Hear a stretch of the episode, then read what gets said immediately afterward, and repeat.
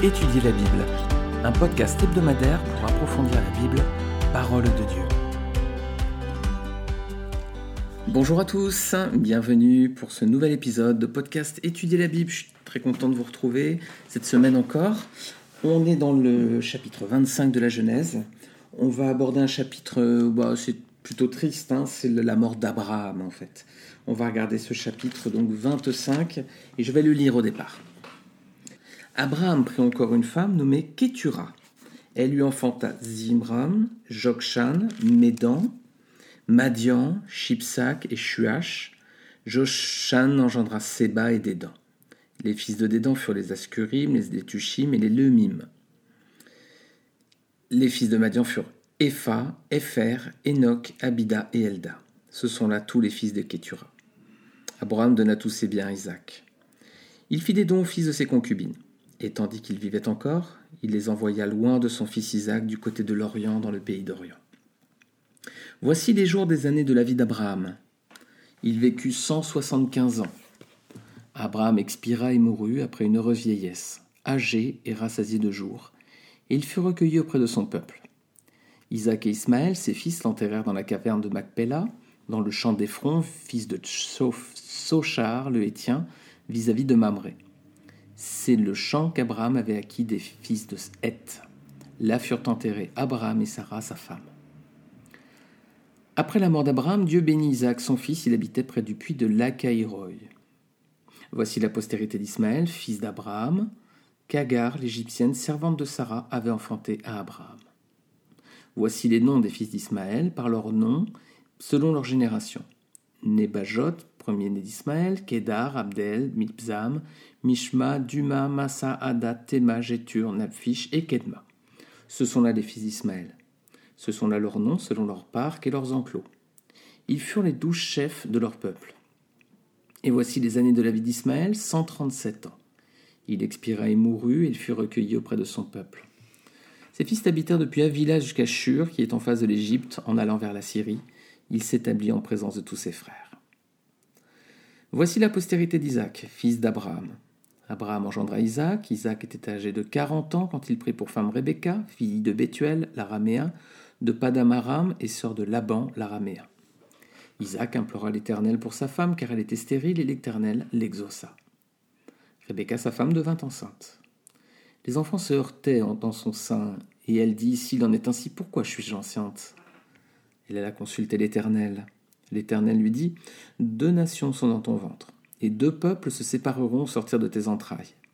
Un de ces peuples sera plus fort que l'autre, et le plus grand sera assujetti au plus petit. Les jours où elle devait accoucher s'accomplirent, et voici, il y avait deux jumeaux dans son ventre. Le premier sortit entièrement roux, comme un manteau de poil, et elle lui donna le nom d'Ésaü. Ensuite sortit son frère, dont la main tenait le talon d'Ésaü, et on lui donna le nom de Jacob. Isaac était âgé de soixante ans lorsqu'ils naquirent. Ses enfants grandirent, Ésaü devint un habile chasseur, un homme des champs, mais Jacob fut un homme tranquille qui restait sous les tentes. Isaac aimait Ésaü parce qu'il mangeait du gibier, et Rebecca aimait Jacob. Comme Jacob faisait cuire un potage, Ésaü revint des champs accablé de fatigue. Et Ésaü dit à Jacob Laisse-moi, je te prie, manger de ce roux, de ce roux-là, car je suis fatigué. C'est pour cela qu'on a donné à Ésaü le nom de Dom. Jacob dit Vends-moi aujourd'hui ton droit d'aînesse. Ésaü répondit Voici, je m'en vais mourir, à quoi me sert ce droit d'aînesse? Et Jacob dit Jure-le-moi d'abord. Il le lui jura, et il vendit son droit d'aînesse à Jacob. Alors Jacob donna à Ésaü du pain et du potage de lentilles. Il mangea et but, puis se leva et s'en alla. C'est ainsi qu'Ésaü méprisa le droit d'aînesse. Alors, il y a beaucoup de choses, les amis, qu'on va voir. Déjà, on commence en, voyant Abraham qui prend une autre femme. Donc, Sarah euh, est morte. Hein, euh, Sarah est morte à présent. Donc, euh, Abraham prend une autre femme suite au décès de Sarah. Sarah a vécu 127 ans, si vous vous rappelez. Abraham a vécu donc 137, avait donc 137 ans lorsqu'elle mourut, vu qu'il avait 10 ans de plus qu'elle. Et on voit qu'il a vécu 175 ans. Donc, il est resté veuf durant 38 ans. Et durant cette laps de temps, il a pris une autre femme qui lui a donné six enfants. Et on retrouve ensuite mention dans la Bible pour au moins trois de leurs descendants. Alors vous avez vu quand j'ai lu les noms des, peuples, c'est un petit peu dur à dire, mais il y a trois, peuples, trois descendants qu'on retrouve dans la Bible. C'est Madian. Alors Madian, c'est assez connu parce que c'est là que C'est là que Moïse va se retirer au désert et c'est là qu'il va rencontrer le Seigneur avec l'épisode du buisson ardent. Et puis Madian, c'est également leurs descendants qui ont vendu Joseph aux Égyptiens. Pouvez regarder dans Exode chapitre 3. Ensuite, on a Saba. Bah, Saba, c'est Seba, Saba, très connu dans 1 roi chapitre 10. La reine de Seba, hein, on apprend qu'elle qu'elle vient voir Salomon pour euh, le mettre à l'épreuve par, par des énigmes. Et puis il y a un autre peuple, c'est Dédan. Alors là, il y a une référence dans Ézéchiel 27, chapitre 15. Voilà une toute petite référence à ce, à ce peuple, mais il est mentionné quand même. Donc trois traces des descendants dans le reste de la Bible, deux notamment avec des mentions assez fortes. Après sa mort, donc, on voit Isaac, donc là, qui va euh, s'installer vers le puits de l'Acaïroy. Alors, on a déjà vu ce puits, si vous vous en souvenez. C'est là qu'Agar avait rencontré pour la première fois l'ange de l'Éternel lorsqu'elle était enceinte d'Ismaël. Elle s'était mal comportée avec sa maîtresse Sarah. Elle s'était enfuie au désert et elle était, elle était perdue. Et l'ange de l'Éternel est venu la, trouver, la retrouver. Et c'était près du puits de la C'est là qu'elle a donné ce nom en fait à cet endroit. Cet endroit, on voit qu'il est situé entre Kadès et Bared. Alors ça paraît un petit détail, c'est vrai que c'est anodin, mais c'est intéressant pour nous, parce qu'il se situe justement cet endroit à proximité d'un autre emplacement où aura lieu une importante histoire dans l'Ancien Testament. Regardez avec moi, c'est dans Nombre 13, versets 25 et 26. Donc Moïse a envoyé les douze explorateurs dans le pays de Canaan, et on voit que, Nombre 13, 25, 26, ils furent de retour de l'exploration du pays au bout de 40 jours. À leur arrivée, se rendirent auprès de Moïse, d'Aaron, de toute l'assemblée des Israélites à Kadès, dans le désert de Paran. Ils leur firent un rapport ainsi qu'à toute l'assemblée et ils leur montrèrent les fruits du pays. Donc là, l'endroit où, euh, où, on se situe dans le chapitre 25, c'est entre Cadès et Bared. C'est justement à Cadès que les espions vont faire le rapport à Moïse. Et c'est également de cet endroit qu'Isaac revenait lorsqu'il vit pour la première fois Rebecca. On a vu ça dans l'épisode précédent, épisode de podcast précédent, Genèse 24, 61-62. Euh, Rebecca se leva avec ses servantes, elles montèrent sur les chameaux et suivirent l'homme. C'est ainsi que le serviteur emmena Rebecca et repartit. Quant à Isaac, Quant à Isaac, il était revenu du puits de l'Acaïroy et habitait dans la région du Negev. Voilà, quelques mentions de ce puits qui sont c'est intéressant de, relever. Alors, on va voir à présent la descendance d'Isaac. Isaac, il est âgé de 40 ans lorsqu'il se marie avec Rebecca. Ah, C'était pas un tout jeune homme, hein, mais à l'époque aussi on vivait plus longtemps. On s'imagine des fois que quand ils se sont rencontrés avec Rebecca, ils étaient tout jeunes, une vingtaine d'années, petit peu moins peut-être. Ben non, euh, Isaac, il avait déjà 40 ans en fait. Hein. Mais à l'époque, donc, on vivait un peu plus longtemps. Donc Abraham, 175 ans, Ismaël, 137. Donc euh, c'était encore jeune. Hein. Abraham, il avait 100 ans lors de la naissance d'Isaac. Donc lorsqu'il forma un projet de mariage pour son fils, eh ben, Abraham était âgé de 140 ans. Donc dans l'épisode précédent, on voyait qu'Abraham préparait ce projet de mariage, il avait déjà 140 ans. Et Isaac, il va devenir père 20 ans plus tard, à 60 ans. Soit 20 ans après cette mariée à Rebecca. Ça semble beaucoup, hein Et pourquoi ils ont attendu si longtemps? Ben, On l'a vu, Rebecca était stérile. Voilà, elle était frappée de stérilité. Donc, lorsqu'il a rencontré Rebecca, Isaac avait 40 ans et il est devenu père à 60 ans. Est-ce que vous vous rappelez d'autres femmes stériles dans la Bible? Ben, Souvent, elles ont donné naissance à des personnages importants pour le plan de Dieu. Hein.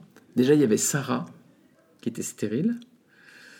Rebecca était stérile et Rachel sera stérile aussi. Donc on a déjà les trois femmes des patriarches, et bien les trois étaient stériles.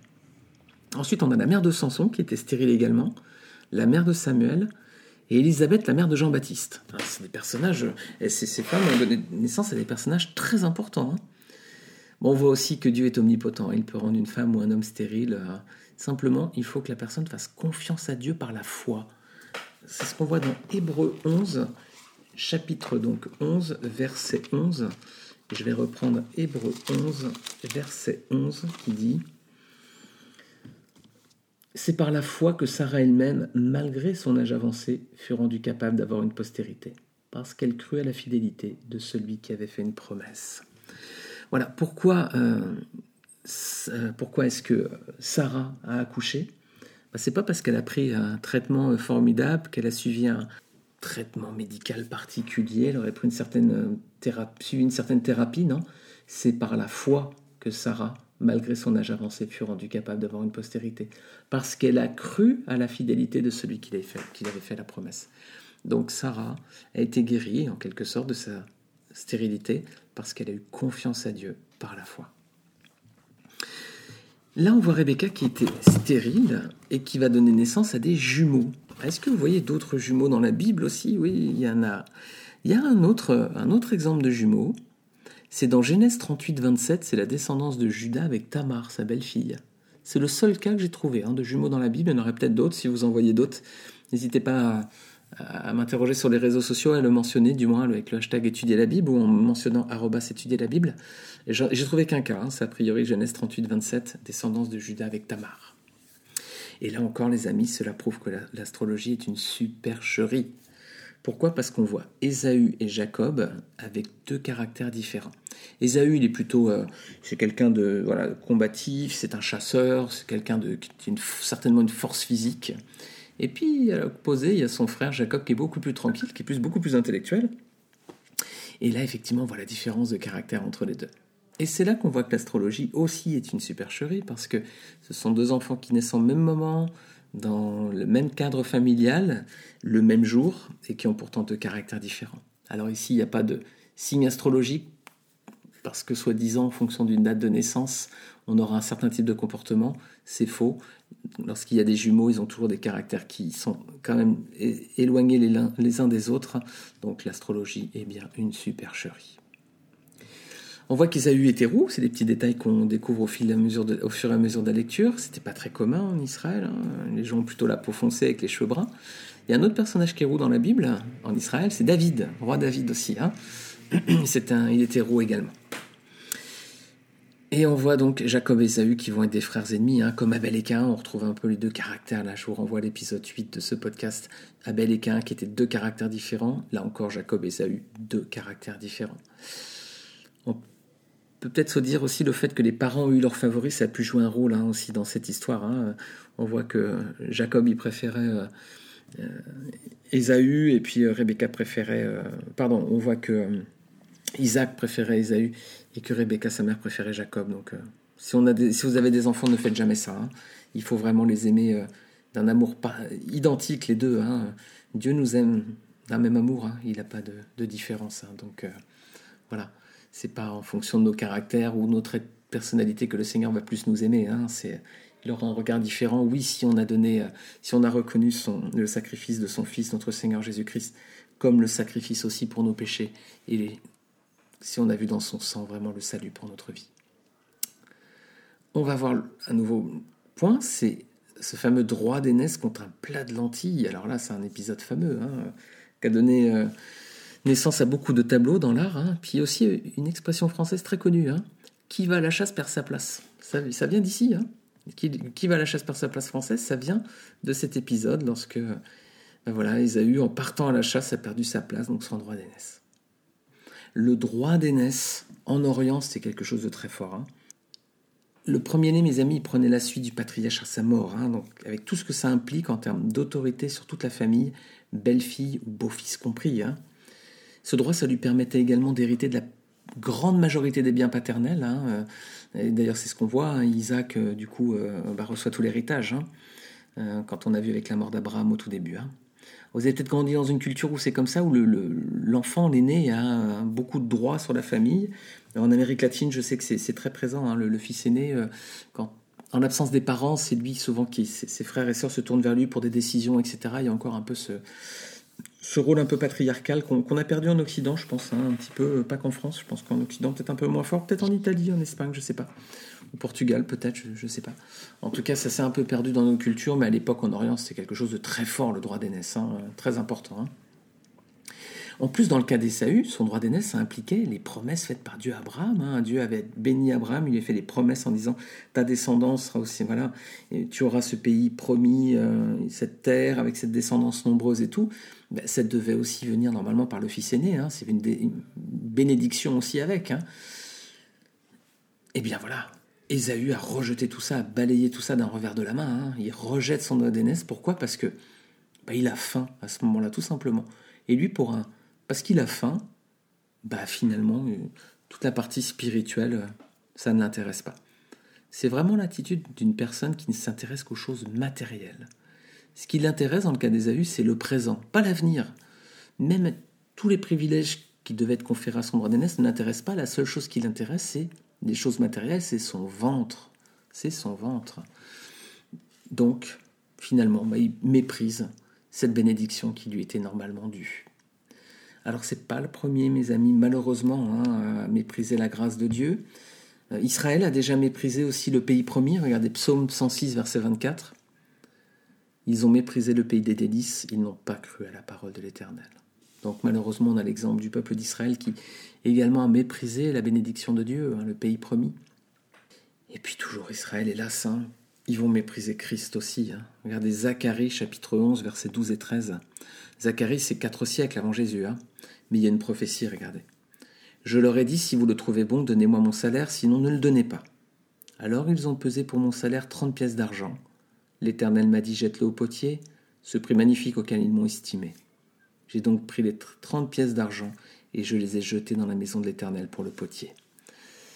Quatre siècles avant, le Seigneur est en train de donner les détails de la vente de Christ. Hein, euh, il va être vendu par, euh, Judas pour 30 pièces d'argent, et ensuite Judas va jeter cet argent dans le temple, et voilà, on a vraiment l'image déjà, préfiguration de ce qui va se passer quatre siècles plus tard avec la venue, la mort, le sacrifice de Jésus-Christ sur la croix pour nos péchés. Et puis il y a encore un autre épisode où des personnes ont méprisé la bénédiction de Dieu. Regardez dans Matthieu 22, versets 1 à 5. C'est ceux aussi qui ont méprisé l'invitation aux noces célestes. Matthieu 22, versets 1 à 5. Il envoya encore d'autres serviteurs avec cet ordre Dites aux invités J'ai préparé mon festin, mes bœufs et mes bêtes grasses sont tués, tout est prêt, venez aux noces. Mais eux, négligeant l'invitation, s'en allèrent l'un à son champ, un autre à ses affaires. Alors on voit Ésaü qui méprise son droit d'aînesse, donc avec toutes les, les conséquences spirituelles dans sa vie. Hein. Mais c'est aussi préfiguration et l'âge d'autres personnes. Donc il y a Israël qui va mépriser le pays promis avec Canaan. Ils vont avoir peur quand euh, il va y avoir le rapport des douze euh, espions et ils vont faire demi-tour au désert pendant 40 ans. Ensuite également, ils vont mépriser Christ, hein, c'est ce qu'on vient de voir avec Zacharie. Et puis il y aura également le fait d'avoir méprisé l'invitation aux noces célestes. Alors, à nous chrétiens aujourd'hui, soyons vigilants, hein, soyons vraiment vigilants à cela. Euh, ne rejetons pas toutes les bénédictions que le Seigneur a, pour nous. Euh, accrochons-nous à ces bénédictions. Euh, je vais finir avec ces derniers versets dans Hébreu. Regardez chapitre 12, versets 14 à 17. Regardez ce que nous dit la lettre aux Hébreux. Ça, c'est pour, c'est une exhortation pour chacun d'entre nous. Hein. Recherchez la paix avec tous et la progression dans la sainteté. Sans elle, personne ne verra le Seigneur.